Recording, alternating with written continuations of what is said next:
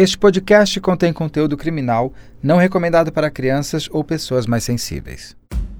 Antes de mais nada, vale pedir para você seguir ou curtir o nosso podcast. Assim você não perde nenhum novo episódio. Neste podcast especial, trazemos o caso Menino Joaquim, o pequeno garoto que aos três anos sumiu de casa e depois foi encontrado morto a mais de 80 quilômetros de onde morava.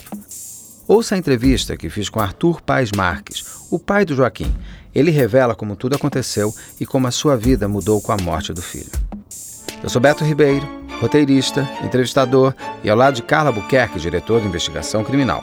E assim como a série, este podcast também é produzido pela Mídia Lenda. Esse é um caso que vem sendo pedido muitas e muitas vezes dentro do nosso canal do Operação Policial e por isso a gente trouxe já o pai do Joaquim para a gente conversar sobre esse caso. Esse caso ainda não foi julgado, então nós vamos aqui conversar com o Arthur para ver a visão e, e, o depoimento dele sobre tudo o que aconteceu antes, durante o, o, que, o crime, durante o que ele sabe que aconteceu durante o crime e o que ele espera de futuro. Nós não estamos julgando as pessoas que estão ainda sendo julgadas. É, nós vamos futuramente ouvir também o promotor, é, se teve legista, se teve perito, para que a gente faça o projeto, o programa especial O Menino Joaquim, mas isso depois do julgamento, que deve acontecer ainda em 2021. Arthur, eu queria começar com você te agradecendo por você ter vindo falar com a gente. Eu que agradeço. Eu sei que não deve ser, nunca deve ser fácil para você, mas eu sei a importância que também acaba sendo você conseguir falar sobre tudo que aconteceu. Nós vamos conversar aqui sobre como se eu não conhecesse nada do caso, porque eu quero que você que conte absolutamente tudo tá? Então eu vou começar fazendo uma primeira pergunta. Como é que esse caso começou na sua vida? Como é que tudo aconteceu naquele dia fatídico quando você descobre que o seu filho não está mais vivo? Bom, tudo começou, Beto, é que eu sempre ligava para o meu filho, que eu tinha, já tinha diabetes, eu ligava para ele de manhã, tarde à noite. Aí eu liguei um dia de manhã e a mãe dele falou que ele sumiu. Eu falei, ah, como sumiu? Sumiu. Aí eu falei, procura atrás da geladeira, embaixo do sofá, porque ele gostava muito de brincar, se esconder. E aí ela falou, não, não tá. Aí eu comecei a ser um pouco mais pessimista, ver se não tá na rua, não sei. Aí ela, não tá, não tá, não tá. Foi aí que deu um estalo, eu falei, meu, alguma coisa aconteceu com meu filho. Aí foi, eu tava em São Paulo, na mesma hora eu fui para Ribeirão Preto. Aí chegando lá, cheguei na casa deles, eles não estavam mais lá, estavam na delegacia, eu fui para a delegacia. Aí na delegacia ela falou, ele sumiu. Disseram que a primeira versão deles foi que o Joaquim tinha fugido de casa. Só que isso não, não tinha como acontecer, porque uma criança de 3 anos não, não, não consegue pegar uma chave, abrir um cadeado, sair pelo portão, trancar e deixar a chave dentro de casa. Isso foi uma das coisas. E aí sumiu. Aí fiquei procurando, procurando, procurando meu filho, desespero, até encontrar ele uma semana depois. Vamos voltar um pouco lá para trás. Como é que tudo começou na sua vida? Quando, como é que você conhece a mãe do Joaquim? Como é que o Joaquim veio? Quanto tempo é, é, é, vocês ficaram juntos? Quando você se separa? Como é que você vem? Me conta um pouco antes do Joaquim. Eu conheci a mãe do Joaquim, a Natália, que eu faço eventos. Eu conheci ela em um evento em 2000 e acho que foi em 2008 ou 2009. E aí a gente começou a namorar. Aí nisso ela ficou grávida. E aí a gente mudou para Ribeirão, para São Joaquim da Barra, que é a cidade do, da família dela. E aí eu fui para São Joaquim da Barra, comecei, me mudei para lá, comecei a trabalhar lá numa oficina mecânica do, do, pai dela e continuei morando lá. Só que aí eu quis voltar por causa de, de grandes coisas do tipo, eu decidi voltar a trabalhar com eventos. Aí eu peguei e comecei a vir para São Paulo para fazer eventos. E aí, nesse tempo, ela conheceu o Guilherme na clínica de reabilitação, que ela era psicóloga na clínica e conheceu o Guilherme lá. O Joaquim, então, já estava com quantos anos? Estava com uns três anos, eu acho.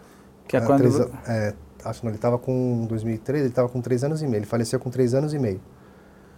Eu e... tinha mais ou menos uns dois anos e meio para três, assim, eu voltei para São Paulo para trabalhar. Eu trabalhava e voltava, trabalhava e voltava para São Joaquim da Barra de moto. Sempre. O Guilherme é o padrasto do, do Joaquim? É, padrasto. Quem é o Joaquim? Quem é o Joaquim? Não, desculpa. Quem é o Guilherme? O Guilherme, eu não conheço, conheci ele depois, né? É um viciado em, acho que era em cocaína, não sei, que conheceu a mãe na, na clínica de reabilitação. E depois, e, e com depois que aconteceu tudo, eu, muitas pessoas vieram de Ribeirão Preto e me falam, vieram me dizer que tipo ele sempre foi assim, sabe? Aquela pessoa violenta, aquela pessoa é, mau caráter, sempre passava a mão na cabeça dele. A vida inteira ele foi assim, tanto que tinha um policial lá que me ajudou lá, ele falou, eu estudei com ele no colégio, ele, ele fazia as, as coisas erradas na escola e sempre quem estava errado era, era a professora, eu nunca era o filho. Essa é a história que eles, que eles me falavam dele. Então o cara sempre, como se pode dizer, o cara sempre foi 13 na vida, entendeu? Vocês chegaram a ter relação próxima? Você chegou a conhecer, a conviver um pouco com, com o, o, o Guilherme, a, a, a sua ex-esposa Joaquim? Você via como eles conviviam? Não, a convivência era entre eu e o Guilherme assim, sempre foi normal, tranquila. Conversava bom dia, boa tarde, boa noite, perguntava se estava tudo bem, precisando de alguma coisa, mas comigo ele nunca, nunca demonstrou nada disso. Quando você fala que a, a sua ex-esposa conheceu o Guilherme na clínica de reabilitação, como era a relação ali? Ela também estava numa clínica de reabilitação? Não, é, quando eu voltei para São Paulo fazer esses bate-voltas, para fazer, fazer um evento, esporadicamente fazer um evento e voltava. Ela, nesse mesmo tempo, ela arrumou, ela é psicóloga formada, ela arrumou um emprego numa clínica de reabilitação. Então ela trabalhava na clínica e o Guilherme era o interno da clínica. Então eles se conheceram na clínica. Ela era psicóloga dele na clínica. E aí ela, ela, ela, vocês se separam e ela imediatamente já casa com Não, isso. Na verdade, a gente estava junto já. Eu lembro que acho que foi numa a gente conversou, terminou numa sexta-feira. No domingo, ela já, já anunciou o namoro com o Guilherme. E a guarda do Joaquim estava com ela? Estava com ela. Tava com ela. Você chegou a pensar em pedir a guarda para você? Quando Cheguei ela resolve... em pedir, tanto que eu pensei, conversei com ela, ela falou que não, não me dava guarda. Eu falei, ah, então eu não vou brigar com você. Então o filho tem que conviver com a mãe. Eu falei, até, até na época eu falei, você não quer dar, porque eu sabia do histórico, sabia não. Eu ficava com medo de, de um cara desse, sabe, que, do histórico dele, do passado. E eu falei, então deixa com seus pais, que eu confiava muito nos pais dela na época. Ela falou, não, vai ficar comigo com o Guilherme. O Guilherme é uma pessoa boa, ela falava. E eu falei, então tá, então fica com você, mas tempos a cada uma semana, uma semana e meia eu vim aqui visitar, porque eu tive que sair da cidade, vim voltar para casa dos meus pais, da minha mãe, em São Paulo, e ia sempre visitá-la. E era assim. Sua convivência com o Joaquim era semanal, mensal, como que era? a cada 15, em média, a cada 15 dias, assim, eu estava visitando ele. Porque uma semana foi final de semana dela, o outro era meu. Entendeu? E durante a semana não, porque vocês moravam em cidades é, distantes. morava... Ela, aí, quando ela casou com o Guilherme, foi morar com o Guilherme, ela mudou para Ribeirão Preto. E eu morava em São Paulo, são 380 quilômetros de distância. Mas a, todo final de semana, sexta-feira, eu pegava a moto e ia para lá. Aí vamos voltar. Aí você me conta aqui, tem um dia que você liga, porque era normal você ligar para o seu filho e conversar com ele. Isso. Aí em 2000 e, 2013, a gente descobriu que ele tinha diabetes. Diz, diz a, a Natália e o Guilherme que eles estavam um dia, o Joaquim convulsionou, eu acho, e passou mal. Aí correram para o pronto-socorro e descobriram que ele estava tendo, ele estava com crise, tinha diabetes. E em 2013 começou um tratamento. Ele ficou internado, eu lembro que ele, ele ficou na UTI até, no dia, até dia 6 de outubro de 2013, dia do meu aniversário. Ele saiu da, da UTI no dia do meu aniversário. E ficou, tinha diabetes. Aí ele faleceu um mês depois, praticamente. Ah, então o período que ele estava em tratamento de diabetes era muito recente? Era muito recente. Era muito recente. E o Joaquim conseguiu entender o que ele tinha, porque se para adulto, quando descobre que tem diabetes, é complicado, como é que para o Joaquim foi isso? Beto, eu acho que por isso que eu sempre falo, sempre meu filho acho que era um guerreiro, era, um, era, uma, era uma, uma luz, um, um, ser muito evoluído, porque era, era pesado, porque para diabetes tem que testar, furar o dedo dedo para saber como que tá, aí depois tem que aplicar insulina, e ele às vezes ele levava de, de, boa na brincadeira, mas às vezes ele chorava. E era complicado, dava dó. E eu acho que ele estava come, começando a entender o que estava acontecendo com ele, assim, com diabetes. E aí ficou, o Joaquim fica morando com a mãe e com o padrasto, nesse período pós-hospital. Sim. Já com essa parte da, da diabetes. O, que, que o que, que, pode ter acontecido nesse dia? aqui? O que, que você acha que aconteceu com o Joaquim? Meu filho foi morto dentro da casa. Realmente, eu nunca vou saber o que aconteceu, nem você, nem ninguém. Quem sabe o que aconteceu foram os dois. Eu, a, eles fizeram uma. Eles mataram meu filho. O que eu posso dizer que é baseado em, na, nas provas que a gente colheu até agora? Que eles mataram meu filho com excesso de insulina. Por quê? Acho que dois, três dias antes, lembro nessa época também, que eu estava sem dinheiro. Eu lembro que minha mãe me emprestou dinheiro para comprar caneta para o Joaquim. Aí comprou a caneta de, de dosagem. Lembro que eu depositei na conta da, da Natália aí no dinheiro. E compraram a caneta. Uma caneta na época era, pra, era caríssima. Aí a caneta acho que vem, sei lá, 160, 180 doses. Isso foi numa quinta-feira. Meu filho morreu, acho que foi no, no foi na uma segunda-feira. Foi finados, eu acho. Foi no dia 3, eu acho. E sumiu. Essas sumiram 160 doses de, de, da caneta. A caneta não sumiu? A caneta não, sumiram, porque a caneta tem, acho que se não me engano, 180 doses. Aí quando a polícia foi fazer a perícia na caneta, sumiram 160 doses. Aí perguntaram para a Natália, Natália, o que, que aconteceu? Ela fala, não sei. O Guilherme, ah, não sei. Aí o Guilherme falou, ele tava, ele falou, ah, eu tinha cheirado e, e injetei em mim. Só que ele não consegue injetar 160 doses de insulina que ele ia morrer na hora.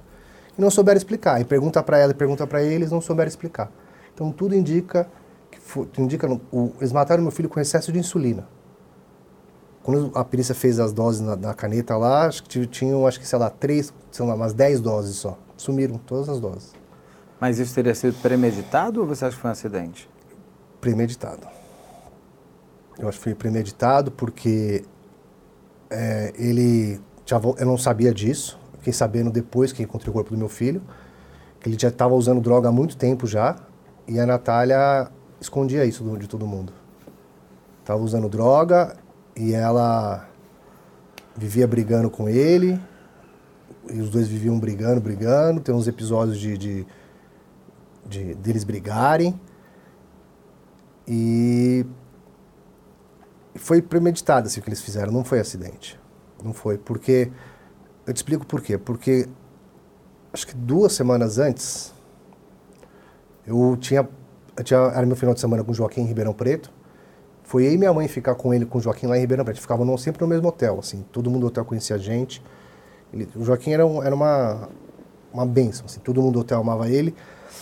E a gente sempre ficava no mesmo hotel. Só que para eu aplicar porque eu via que às vezes ele ficava meio molinho, aí você tinha que fazer a dosagem no dedo, né?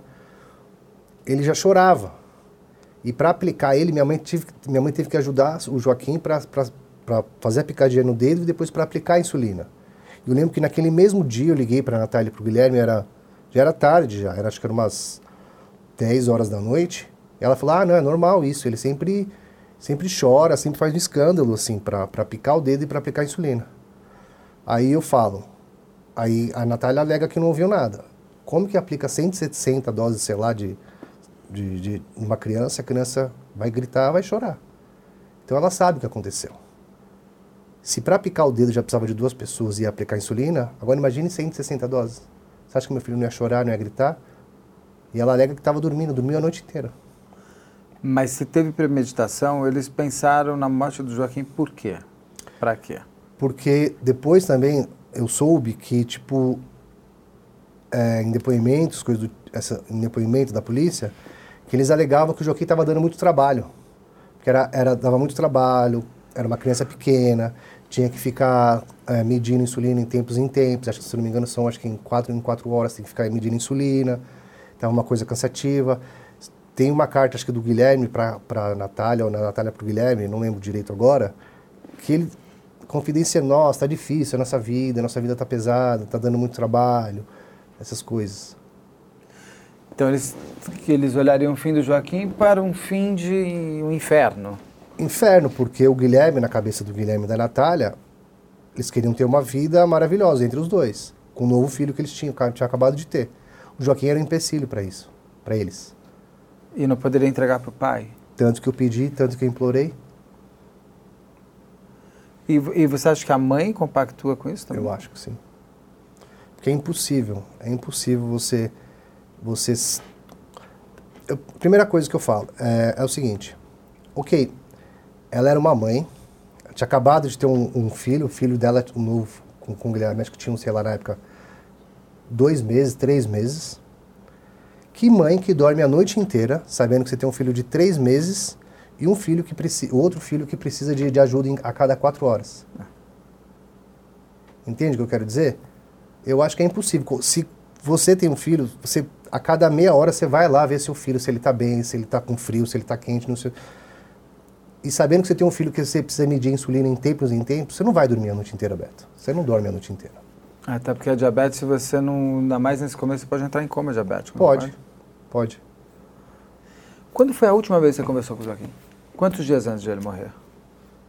Ah, acho que foi, acho que uns, foi, foi no domingo, segunda, acho que foi na, não, foi, acho que foi no, na sexta ou no sábado. Ele morre no domingo, é isso? Ele morre, acho que no domingo. Então, dois dias antes. É, foi, acho que se não me engano, acho que foi de sábado para domingo. Acho que foi sábado que conversei com ele. Um dia antes? Um dia antes. Como que foi a conversa? Ele falou alguma coisa? Sentiu que estava alguma coisa estranha? Você lembra de alguma coisa? Sobre o que, que vocês conversaram? Ah, eu, sempre, eu sempre conversava com ele, perguntava se ele estava bem, se, se, se ele estava tomando o remedinho certinho, se ele estava dando trabalho para a mamãe e para o Guilherme. Ele falava que não. Conversava e eu falava, ele falava, pai, quero ir com você no seu trabalho. Eu falei, vem, você vai vir no trabalho do papai, pode vir. Papai vai, vai buscar você. E sempre conversava com ele sobre tudo, perguntava isso. E com a Natália, você conversou naquele dia também? Sobre assuntos de, de pai e mãe? Não, com a Natália eu conversava, não, assim, uh, conversava com ela, perguntava se estava tudo bem, perguntava se o Joaquim estava, se ela estava precisando de alguma coisa, se o Joaquim estava dando trabalho, se ele estava obedecendo ou não. Porque meu filho era uma criancinha bem, bem sapeca, bem arteira, assim, hum. sabe? E eu sempre perguntava para ela se estava tudo bem, se precisando de alguma coisa. Não, ela já passava o telefone para o Joaquim, ou chamava ele no, na internet, via, via Skype, conversava com ele. E aí eu queria, antes disso, vou perguntar de novo assim, já que você já falou que ele era uma criança bem arteira, como era o Joaquim? Como ele era como criança, como, como era a sua relação de pai e filho, como ele era? O Joaquim era uma criança muito esperta, muito esperta. Acho que eu devia, devia ser um, um, ser muito evoluído. Onde ele ia, ele fazia amizade, ele brincava. Ele entrava na, na loja e falava: Oi, boa tarde, meu nome é Joaquim. Conversava com todo mundo, falava bom dia, boa tarde. Isso com dois anos e meio, três anos na cidade de São Joaquim da Barra, todo mundo conhecia ele, que ele gostava de entrar nas lojas, falar bom dia, boa tarde, falava, oi, sou Joaquim. Era uma criança maravilhosa, maravilhosa, arteira, uma criança divina, assim, divina, divina. E aí você fala com o Joaquim no sábado, no domingo você liga porque seria uma ligação recorrente de você É, fazer. eu sempre ligava para ele, todo dia eu ligava para falar com ele. Eu não lembro se foi na segunda, foi na... Acho que foi, acho que foi na, numa terça-feira que ele faleceu, agora pensando bem, Beto. Foi de segunda para terça. Foi na segunda-feira que, que eu, conversei com ele. E sempre ligava para ele, falava com a Natália, está tudo bem, tudo de alguma coisa, ela falava não. Aí ela já passava o telefone direto para ele, ou senão chamava via Skype, conversava com ele via, via chamada de vídeo.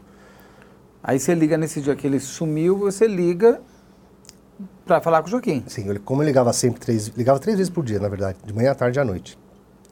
Aí aquele dia eu cheguei no trabalho, eu estacionei minha moto, era o tempo de eu estacionar a moto e, e chegar na portaria do prédio. E aí eu liguei, liguei para ela, falei, oi Natália. Que horas isso? Era oito e meia da manhã, mas ele acordava cedo. Aí, não, aí lembro que nesse dia eu liguei, quem sempre atendia o telefone era a Natália. Aí aquele dia, quem atendeu o telefone foi a mãe do Guilherme.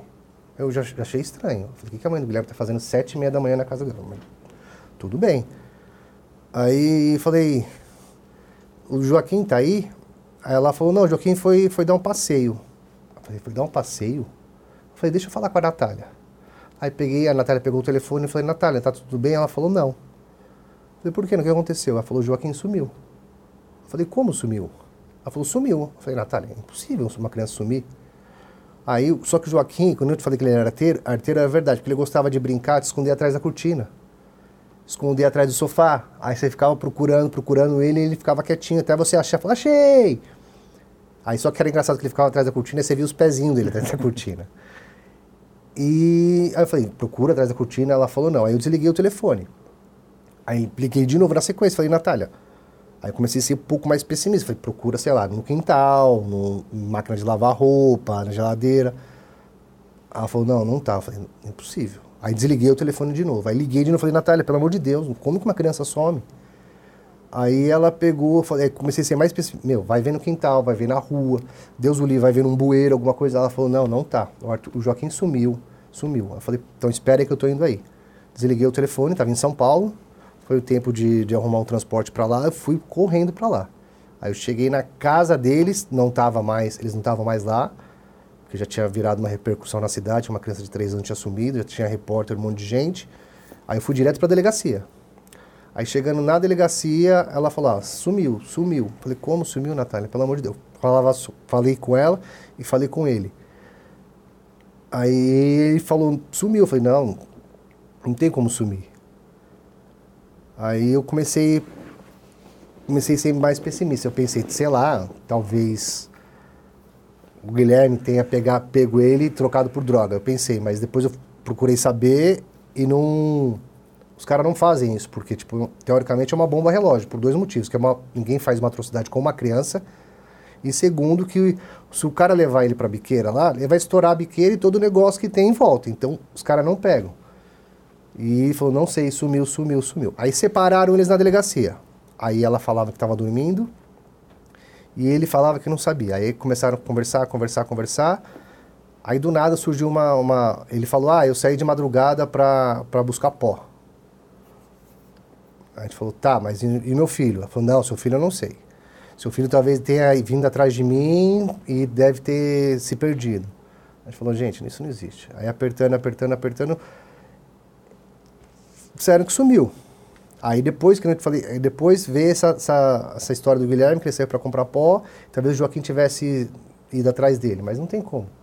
Porque ele teria que passar por duas portas, uma porta da, da sala e segundo pelo portão. O cadeado é alto, deve ter um metro e meio, sei lá. Como que uma criança de três, três anos de idade vai pegar uma chave atrás da porta, vai abrir a porta da sala, abrir o, o cadeado, fechar o cadeado e ir atrás do, do cara? Não existe. E é isso, ele sumiu. Aí não sabia. Aí procurava, procurava, procurava, não achava, o desespero. Aí a gente foi para Ribeirão Preto, eu, meus irmãos, meus amigos, todos de São Paulo, procurando, procurando, procurando e nada. E eles iam dentro de casa dentro de casa, não saíam de casa por nada, aí procurando, nada, nada, nada. Aí teve uma vez que ligaram e fal... teve uma denúncia, porque a gente colocou telefone, cartaz, distribuiu cartaz. Aí teve uma denúncia anônima, disseram, ó, viram um Joaquim numa cidade, num, num bairro, sei lá, X. Ligaram para a Natália e para o Guilherme. Ó, o Joaquim está na cidade X. Aí eu estava no hotel, descansando, né? Aí eles me ligaram e disseram assim, ó, acharam o Joaquim lá no, no bairro X. Eu falei, como que chega no bairro X? Ela falou, ah, vem aqui que eu vou te explicar. Eu tive que ir na casa deles, para eles me explicarem onde ficava esse bairro, porque eu não lembro, eu não sabia, não conhecia Ribeirão Preto. Aí, o que que foi? Eu fui até a casa deles, eu, meu irmão, meus amigos, aí fomos em quatro, cinco carros, aí fomos procurar, procuramos, procuramos, não achamos nada. Só que quando a gente chegou lá para me explicar onde era o bairro, ele estava deitado no sofá e ela na sala assistindo televisão. Aí eu te pergunto, se é seu filho que sumiu, você vai estar no sofá assistindo televisão, você nem ligava para mim, para eu, pai, que está no hotel. Você ia direto para lá e falava, ó, oh, tô indo no bairro tal que tem uma denúncia que nosso filho está lá. E ela nem isso fez. Meu irmão, meus irmãos, meus amigos queriam entrar na casa deles naquela hora e, e arrebentar os dois na porrada. Porque eles receberam a denúncia, a gente teve que chegar até a casa deles para saber onde era esse bairro, por que eles não foram direto? Então, eles já sabiam o que tinha acontecido com meu filho. Desde o começo, eles sabiam o que tinha acontecido. Mas eles não se preocuparam nem, nem em fazer momento, de conta? Nem fazer de conta. Juro para você, Beto. Aquele dia, meu irmão, meus irmãos e meus amigos queriam invadir a casa deles e arrebentar eles. Quebrar a casa inteira, pegar os dois de porrada. Eu que não deixei. Eu e meu advogado e mais um amigo nosso estava ajudando. Ele falou, não entra, não mexe neles. Porque é, é, é revoltante. Você chega lá, ele está deitado no sofá, e ela assistindo novela. Eu falei, vamos. Aí a gente foi, foi lá, buscamos, procuramos, procuramos, ficamos umas quatro horas procurando e não achamos. Voltar uma coisa, ela falou como que foram as últimas horas, ela contou como foram as últimas horas do Joaquim antes de ele sumir? o que, que, aconteceu? Como é, quando que eles se deram conta de que ele sumiu? Como é que foi antes e depois?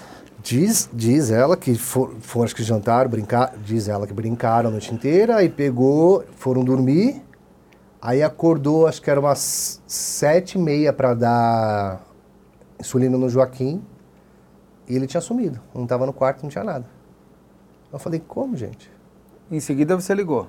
Eu liguei, umas, isso foi sete e meia. Isso, a preocupação deles me ligarem, não, não tiveram.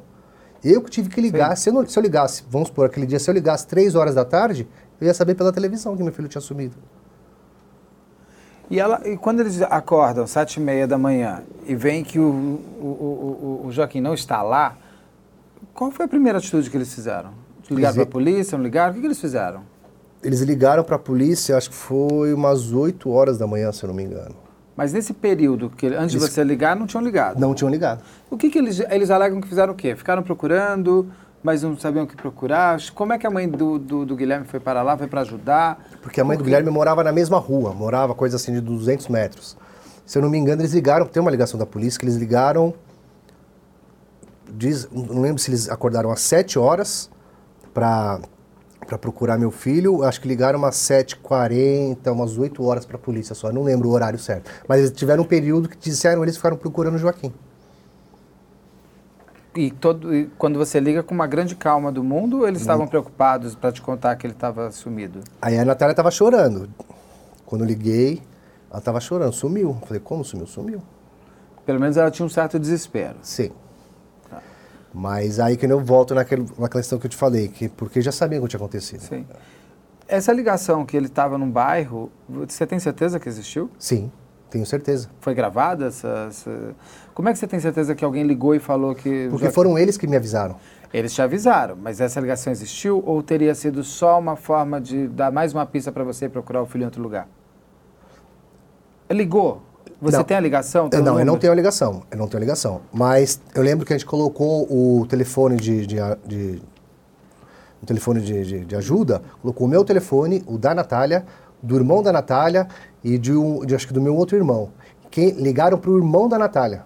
Tanto que o irmão da Natália foi ajudar a gente a procurar. Ah, tá. O irmão da Natália que recebe essa denúncia. Denúncia. Avisa a irmã dele. Avisa, ele ligaram no celular, ele estava lá, ele lá na casa. Aí o que aconteceu? Aí ligaram para ele, ele me ligou, eu fui lá e ele falou, ó, é no bairro tal, entendeu? Então ele estava lá junto com eles. E ele não foi com você procurar o sobrinho? Não, comigo não. A única família que buscou pelo Joaquim foi a sua? Foi a minha.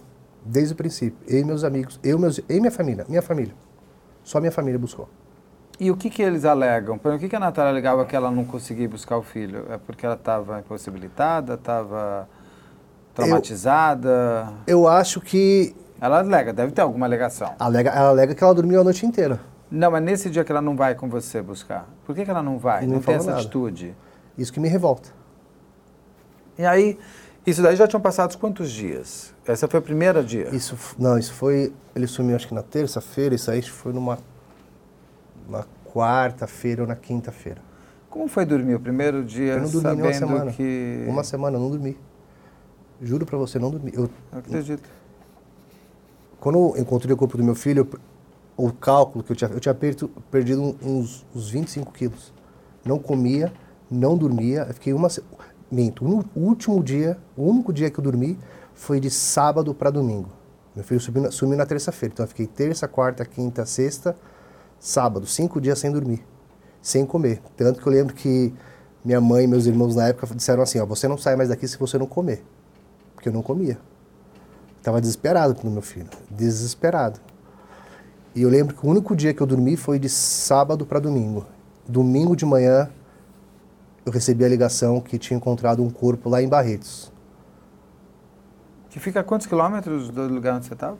Ah, eu, se não me engano, acho que são 90, 90 a 100 quilômetros por aí. E aí, como, bom, daí te ligo e falo, encontramos um corpo de uma criança, é isso? É. Eu, eu não sabia, mas meu irmão e meus amigos lá já sabiam que era o Joaquim. Porque eles já tinham ido para lá? Já, porque tinha, tinha contato com, com o bombeiro de lá. Disseram, ó, é, é, o, é o seu sobrinho, falou pro meu irmão. Só que ele não, não quis me contar. Aí eles foram me preparando no caminho. Vamos lá, vamos reconhecer vamos ver mais uma vez, espero que não seja. Aí vieram conversando comigo, eu fui calmamente para lá, calmamente. Sabe, uma paz, a paz que eu não tive durante uma semana, eu tive naquela manhã de domingo. Que eu não sei te explicar, Beto, de onde que veio, não sei te explicar. Quando você chega, você vê o corpo? Eu cheguei, eu deixei ela entrar primeiro, para ela ver, ver, ela reconheceu, depois eu entrei e vi. Ela, Natália? Ela, Natália. E é revoltante, é chocante. O que eu vi lá não era o Joaquim das fotos. Uma semana de Rio, uhum. sabe? Todo machucado. E dói para um pai que tem um ver, sabe, e saber que estão impune. Porque que, aquilo lá não era, não era o meu Joaquim. Dói. E como é que ela, a mãe, se portou na hora que ela vê o filho? Ela teve uma crise de choro. Ela teve uma crise de choro. Pelo menos teve uma emoção. Pela primeira vez vi ela ter uma emoção. Você sentiu que era de verdade? Não sei se é verdade ou, ou se é arrependimento. Sabe, de, de faz... saber desde o início que tinha acontecido, não ter falado nada, saber que ter, ter colocado um cara desse dentro de casa, do histórico dele de, de, de violência e não fazer nada. E o Guilherme nessa hora estava também?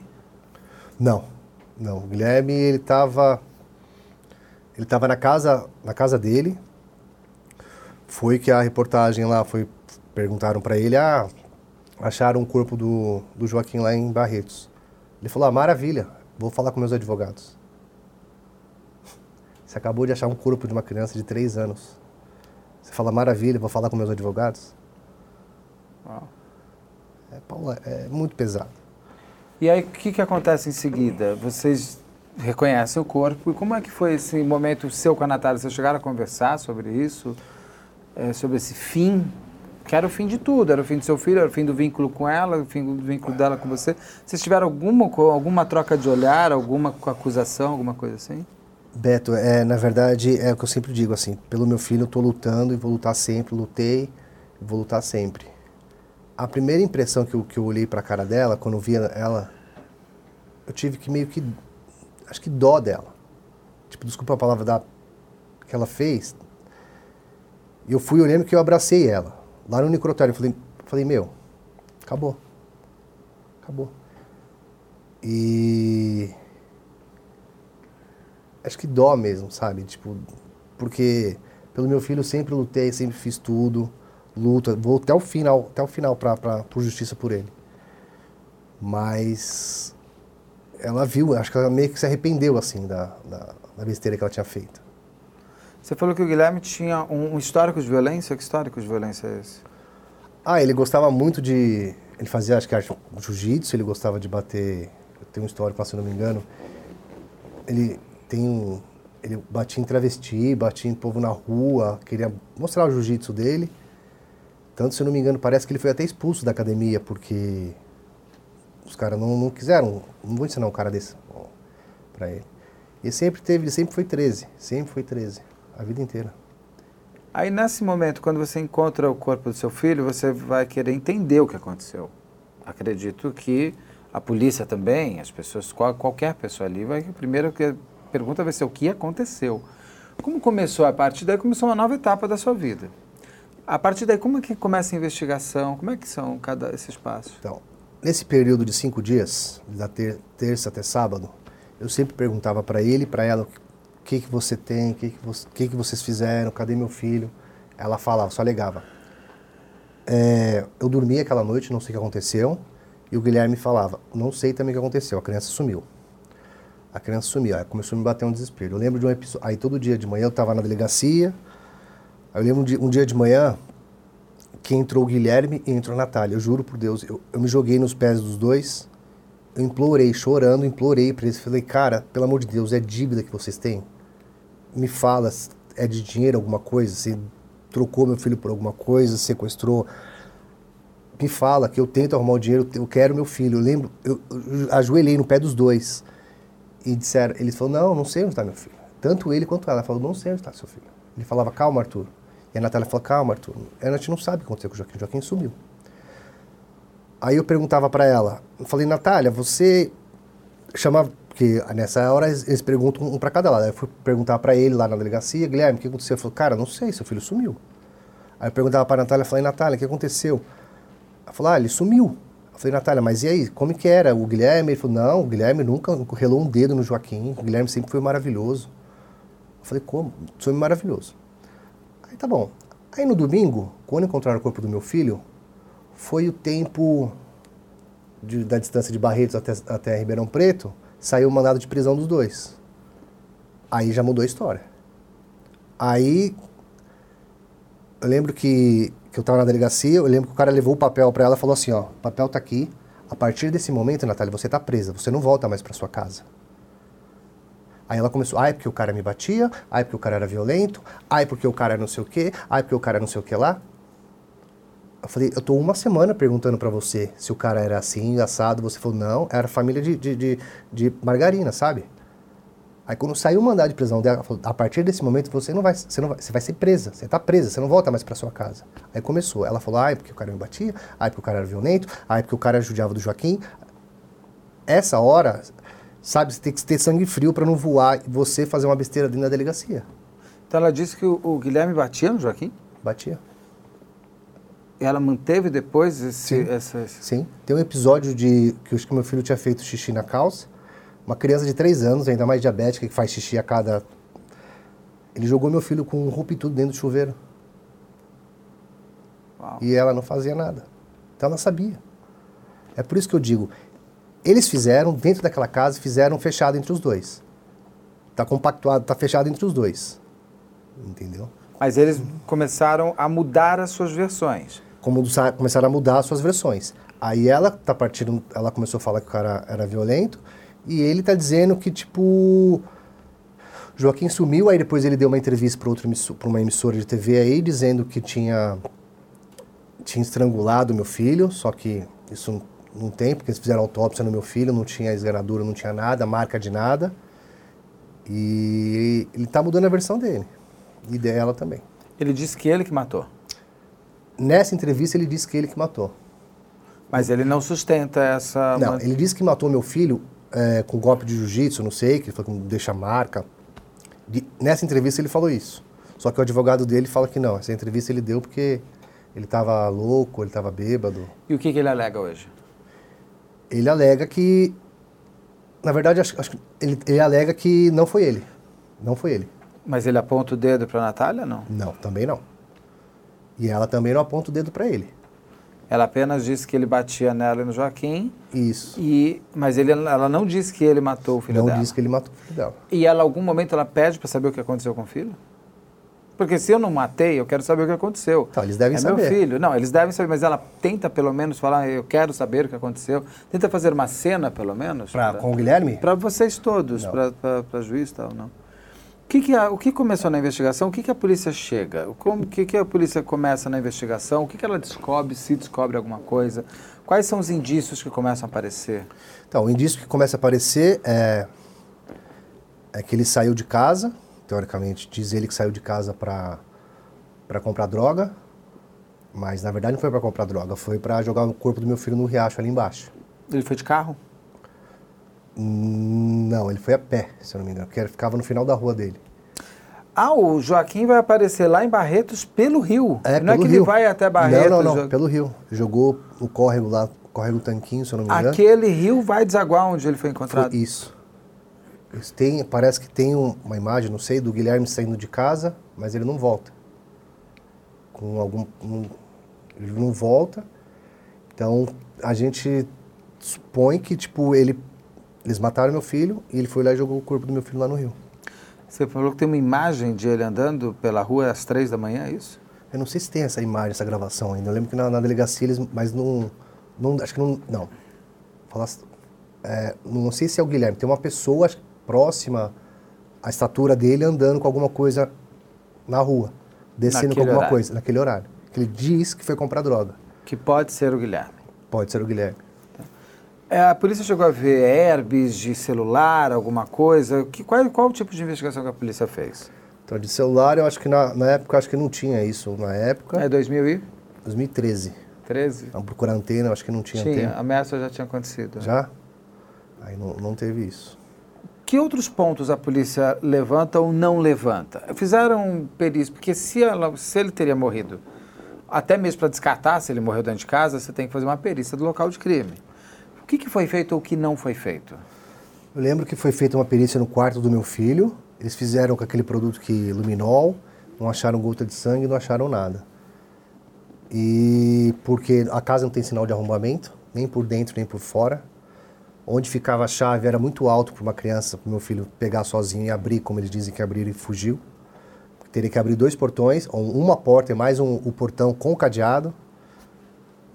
É, não tem sinal de arrombamento, não tem sangue pela casa. Então o que aconteceu, aconteceu dentro da casa. Não foi nada fora da casa, foi dentro de entre quatro paredes ali. A casa é uma casa grande, é uma casa num terreno grande, os vizinhos são próximos. Como que é esse, essa... Acho que tinha um vizinho próximo à direita, à esquerda acho que tinha uma loja, deve ter uns 10 metros, 15 metros de largura por uns 30 de profundidade. Aí tinha, era uma garagem, aí tinha um quarto do Joaquim, entrei lá uma vez só, quando fui procurar meu filho. É, o quarto do Joaquim, acho que um banheiro, a cozinha e o quarto deles lá no fundo. A pergunta é, nenhum vizinho ouviu nada? Porque uma morte como essa é, poderia vir de uma briga anterior, ninguém ouviu nada? Não, os vizinhos alegam que fez nada, não ouviram que nada. não teve nenhum barulho. Não. Porque imagina que uma cidade como essa deve ser mais, mais silêncio para se ouvir, É, inclusive. Ribeirão Preto é uma mini São Paulo, na verdade. Mas é. um lugar ali onde eles moram. Ah, não, é bem é, tranquilo. Pelo Então, que eu saiba, é tranquilo. Porque daí daria. Porque eu imagino que dentro de uma cena como essa, antes de matar o menino, eles devem ter brigado, discutido, alguma coisa, para saber se teve algum barulho. Ninguém também alega nada. Não, é alega nada. O que, que o legista traz de desenho da morte do seu filho? Na verdade, é, não teve esganadura, meu filho não morreu. Causa indeterminada, por quê? Porque o corpo ficou mais de uma, com uma semana no rio. Que sobe rio, desce rio, cachoeira. Estava bem machucado o corpo do meu filho. E não tem, não tem como determinar a causa da morte. Porque a insulina, se não me engano, ela sai do, do organismo depois, acho que de 24 horas, 48 horas. Entendeu? Depois de uma semana com o corpo no rio, não ia, realmente não ia achar nada. Mas ele tinha, por exemplo, vômito no, no pulmão? ele- Não, não tinha água no pulmão. Ele não tinha água no pulmão. Então ele não morreu de afogamento? Hã? Ele não, não não, morreu morreu, de- afogamento. Isso é que eu não morreu de afogamento. Na verdade, ele é jogado ali como descarte. Ele, como descarte, ele já foi jogado no rio sem vida. Se os dois tiveram mandato de prisão e eles estão. é, Ele foi preso, ela não está mais presa, né? Ela tá solta. Está solta. É, como, qual foi o desenho de morte que a polícia deu? Ela fez a dinâmica do crime, o que teria acontecido? Eles fizeram, é uma suposição que eu te falei, é, ex- excesso de insulina, eles mataram meu filho com excesso de insulina e descartaram o corpo no rio. Você diz, a polícia fala que os dois fizeram isso ou foi só o Guilherme? Não dá para saber. Sabem que aconteceu dentro da casa, dentro da casa, isso é fato. O crime aconteceu dentro da casa. Não foi fora nem no quintal, foi dentro da casa mesmo. Não tem sinal de arrombamento nem por dentro nem por fora, nem pé na parede, não tem nada. E agora quem realmente fez, quem deu o, o- o- a coisa principal ali, não dá para saber. Mas eles sabem o que aconteceu, um dos dois sabem. Os dois sabem o que aconteceu com certeza, perto do que você está me falando, mas os dois teriam agido Sim. juntos? Eu acho que sim. Tanto porque, que nem o histórico, que, nem o histórico, que tipo, o Joaquim era um empecilho na, na vida deles, até porque eles estavam, meu contato com o Joaquim era frequente. É, Joaquim, na cabeça deles, demandava muito, dava muito trabalho para eles, sabe? Tinha que cuidar uma criança pequena, tinha que aplicar insulina, aí tinha um outro bebê que é o filho deles. Acho que a vida perfeita seria a Natália, o Guilherme e o novo bebê. O Joaquim, para eles, não, não valia de nada. Tanto que eu pedi e implorei para ficar com ele. Eu, eu, eu acho horrível uma mãe não querer ficar com o filho, mas, mas passa logo para alguém, né? Não precisa Mas, matar mas o filho. engraçado, Beto, é que assim, eu confiava muito no- no- nos pais dela, no pai e na mãe dela. E o Joaquim era doido por- pelo, pelo pai e a mãe dela, o Vicente e a, e a Maroca. E eu falei para ela, quando gente separou, eu falei, Natália, eu sei do histórico do Guilherme, eu sei que, tipo, ele, ele não sabia que ele aprontava, mas sabia que o cara era dependente químico, que Falei, vai viver sua vida com o Guilherme, deixa o Joaquim com seu pai, com sua mãe. Ela falou, não. Eu falei, mas deixa, você não quer deixar ele comigo? Deixa com seus pais, você sabe que eu confio muito. Aí ele falou, não. Ela falou, não, não vou deixar, o Joaquim vai ficar comigo. Você chegou a conversar com o Joaquim para ver se ele te contava alguma coisa que o Guilherme tivesse feito com ele? Não, ele não falava. Ele era totalmente neutro. Isso que era por isso que eu falo, meu filho era uma criança muito iluminada. Ele não misturava. Na minha casa, na minha casa, casa do Guilherme e da Natália, ele não, não era leve trás. Mas você não tinha curiosidade, não curiosidade para saber a vida da sua ex-mulher, mas curiosidade para saber se seu filho estava sendo bem tratado? Você não perguntava para ele, para o Joaquim, Joaquim, como é que é o tio é, Guilherme? Ele não falava, Beto. Você, mas você chegava a tentar? Perguntava, perguntava. Como que é? Ele não falava, ele desconversava. Quando você vê o caso do Henry, por exemplo, que ele não conta para o pai, você entende um pouco por que não? Entendo. Porque talvez o outro esteja também ameaçando. Né? Entendo. Né? Entendo muito, eu acho que é um caso muito parecido é muito parecido. Que a criança devia uh, estar só. num assédio é. moral e físico. Entendo super. E que ele tinha medo mesmo de contar qualquer Sim. coisa. O que, que acontece depois na investigação que a, a, a, elas são divididas agora, né? Agora não é mais uma única denúncia que os dois tiver, teriam acontecido, que é outra coisa parecida também com o que está começando a acontecer Sim. com o Henry que é são duas denúncias, são dois julgamentos separados, não é isso? Sim, dois julgamentos separados. Por que isso? Por que, que isso aconteceu? Acho que é uma estratégia deles, porque ela, ela alega que dormiu, ele alega. Eu acho que separaram mais porque ele deu, deu uma entrevista na, numa, numa TV lá ele falou esse negócio. Mas acho que é uma estratégia deles. De. Você sabe e não sabe, mas a minha esperança é que no dia do julgamento mesmo venha à tona. Porque se ele sabe, se ele fez, ele sabe que ele não fez sozinho. Só se ele for muito burro de pegar tudo pra, da, da culpa dela. Porque ele sabe, ele sabe que os dois que fizeram, ele já está praticamente condenado, não posso ter certeza, mas ela não foi julgada ainda, não, vai, não tem um, um parecer dela ainda. Só se ele for muito burro e não, não falar a verdade. E ela vice-versa é um caso, para mim me impressiona também o tempo para o julgamento. Aconteceu em 2013 e a gente está em 2021 e ainda não foi feito o julgamento nem de um nem de outro. Nem de um. Quando eles. O que, que acontece que ele foge? Como é que é esse momento que ele fugiu? Ele, ele conseguiu, acho que habeas corpus lá, se pegou, aí ele saiu, deu essa entrevista para outra TV lá, e aí ele pega, ele some. Aí a gente tem uma notícia, a gente tem, ele, aí tem uma, ele sai, sai a reportagem, aí tem a, a mandado de prisão dele, e ele some. Aí parece que ele estava lá na, acho que ilha de Bororé, lá bem no extremo sul de São Paulo. A gente estava quase pegando ele, estava em Campana lá já esperando para pegar ele, ele pegou e sumiu. Aí ele sumiu do mapa. Aí ele estava na Aí sumiu, a procurando, procurando, procurando. E, e eu aqui colocando outdoor, não sei o que, outdoor, buscando. Aí uma vez liga uma, uma moça, acho que era chilena, cara. Ela ligou e falou, ó, o, meu nome é, não lembro o nome dela, Maria, e eu tô aqui no, na Espanha, o Guilherme tá aqui. A gente falou, ah, tá bom recebe um monte de denúncia falsa.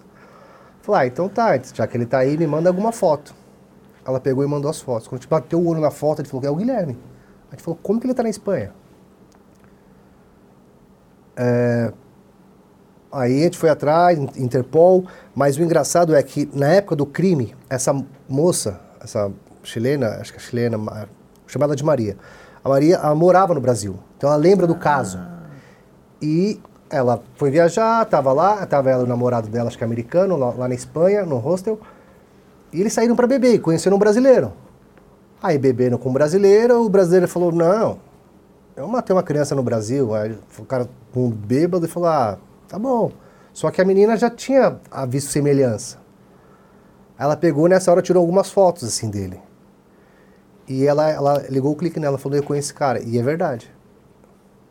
Aí ela entrou em contato com o meu advogado, e meu advogado falou, então manda foto. Quando mandou, ele falou, é ele.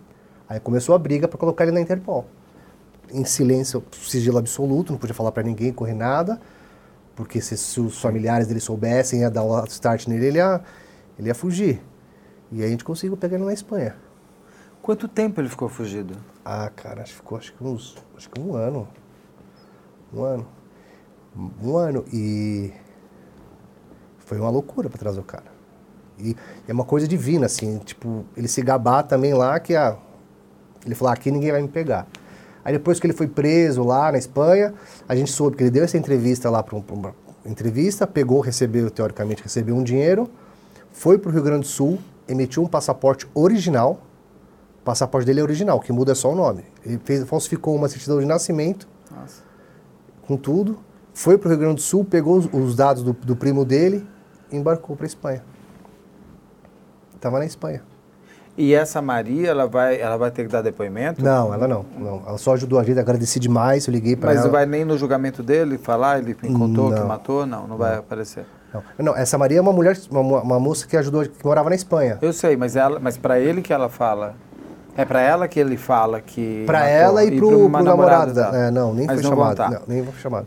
E, o, o, e a, a Natália é tirada também, e o julgamento dela nem é marcado. Nem é marcado ainda. O, qual é a denúncia contra eles? Como assim, a denúncia? O que, que é? A, a, polícia vai julgar eles, os dois igual, é pela morte do Joaquim, como coparticipação? Como ah. que cada um está na... na, na Acho que é, na... é, culposo dela, né? Quando a pessoa, eu não lembro o nome da palavra, a palavra certa, quando a pessoa tem a responsabilidade, só que não... É culposo, é culposo, e o outro é doloso. É, é culposo e ela... Não foi... tem intenção de matar, é, é culposo. Doloso tem intenção de matar. Foi doloso, então. Se não me engano, é doloso. O dela e o dele? Dela e o dele. E quando que vai ser o julgamento dele? A princípio está marcado agora para o dia 14 de junho. E pode ser postergado? Pode ser postergado por causa da pandemia. Por quê? Por causa da pandemia. Mas o, qual o motivo? O motivo que ele está ele tá querendo ser presencial. Ele está querendo que o Guilherme veja, venha presencialmente para o julgamento. Só que por causa da pandemia, eles não. Acho que não vai dar. Mas ele está preso? Ele está preso. Por que tantos anos para esse julgamento? Você sabe me explicar? Não, até pergunto por quê. Não precisa disso muito tempo, sete anos já, que meu filho morreu. Os culpados, os dois culpados não foram nem julgados ainda, nem presos. E é uma coisa que não dá para entender. Não dá. Ou tem que explicar a lei, mas explica, tentar explicar uma coisa para um pai que perdeu um filho, acho que é meio no colo, assim, sabe? Meio revolta muito assim a justiça, para falar a verdade. E você sabe que se eles forem julgados culpados, eles não vão ficar o resto da vida presos. Sei. Te deixa ainda mais. Sei. Ele, ah, não sei, ele pode pegar, sei lá, 30, 40 anos, ele está preso há 8 anos já. Essa cadeia que ele está puxando, eu sei que vai, vai descontar. E ninguém fica preso mais de 30 anos no Brasil. É, ela vai ser julgada, no meu ver, vai ser condenada, aí vai entrar com sei o que, não sei o que lá, vai ficar enrolando, postergando, postergando. Segunda instância? instância terceira instância. Isso eu tenho ciência já. Você vai ficar em paz com isso? Tem alguma forma de você ficar em paz? Ah, tem, mas não dá, né, cara? Tem, mas não dá. É impossível o que eu quero para ficar em paz. Mas a gente tenta, a gente está na luta. É possível perdoar eles? Perdoar é possível perdoar, mas o que eu quero é justiça. Perdão acho que é diferente de justiça. Justiça é pelo meu filho, entendeu? Sabe? E perdoar, eu não sou eu que tenho que perdoar eles. Eu acho que talvez eles devem pedir perdão pro meu filho, talvez, pela atrocidade que eles fizeram. Que para mim eu, eu sei lá. E o Joaquim perdoaria? Ah, perdoaria. Certeza, não tenho sombra de dúvida nenhuma. Nenhuma, nenhuma, nenhuma. Como foi refazer a vida? É possível refazer a vida depois é, você perde um filho tão de uma maneira tão destruidora? É possível, só que é muito mais difícil, cara. Muito mais difícil. Porque tudo relembra seu filho, saudade, tudo assim, sabe? O cheiro dele não esqueço o sorriso, a voz, as brincadeiras. É mais difícil, mas é possível, cara. É muito difícil, muito mais difícil. É duro, mas você consegue. Mas que... esquecer o filho você nunca esquece, cara. Não adianta. Tudo me relembra ele. Tudo, tudo, tudo, tudo. tudo. Todo dia você lembra todo dele? Todo dia, todo segundo. Cada respiro que eu dou, eu lembro dele. Lembro dele. E como foi a sua vida após? Como você reconstruiu? Você, você tem outro filho? Você casou de novo? Como foi? Você conseguiu voltar a rir num dia normal? Como está a sua vida após isso? Sete anos. Você consegue ter uma vida, refazer sua vida com, com bastante amigo, amigo mesmo, que dá para contar nas mãos dos dedos assim. Família, minha mãe me ajudou muito, meus irmãos, meu pai. E você consegue, cara, ter. Você consegue voltar a sorrir. Mas eu vou sorrir mesmo depois que tudo acabar. Depois que o julgamento dele, sabe, eles forem julgados e culpados.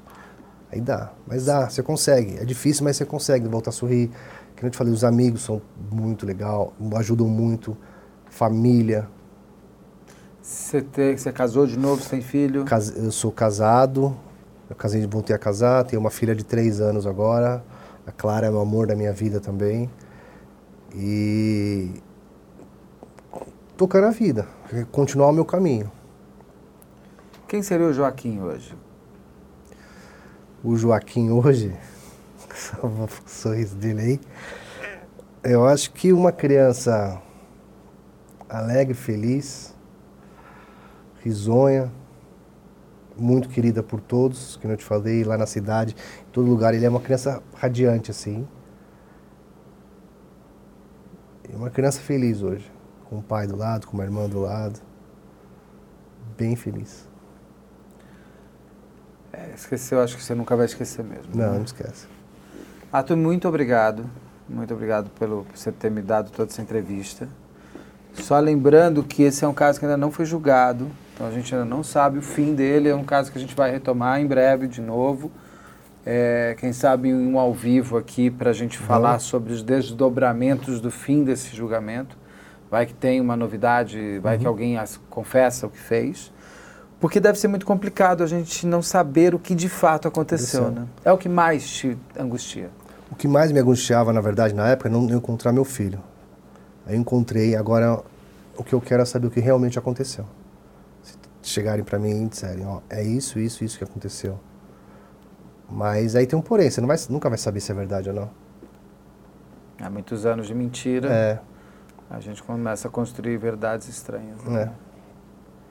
Muito obrigado, Arthur. Desejo de verdade que a Clara te encha o coração do que o Joaquim. Sim. Mas eu acho que nunca vai. Não, nunca ninguém completa não. tudo, não. né? Substituível, mas ela sabe que eu tenho um irmãozinho e ele sabe também que ela tem uma irmãozinha. Obrigado. Obrigado você. Obrigado. Para ver toda a entrevista do pai de Joaquim, acesse nosso canal no YouTube. O endereço é youtube.com.br OP Operação Policial, youtube.com.br OP Operação Policial, tudo junto. Este podcast é produzido pela Mídia Lente e conta com André Monteiro na operação de áudio e Bruno Salvagno na coordenação de pós e mixagem final.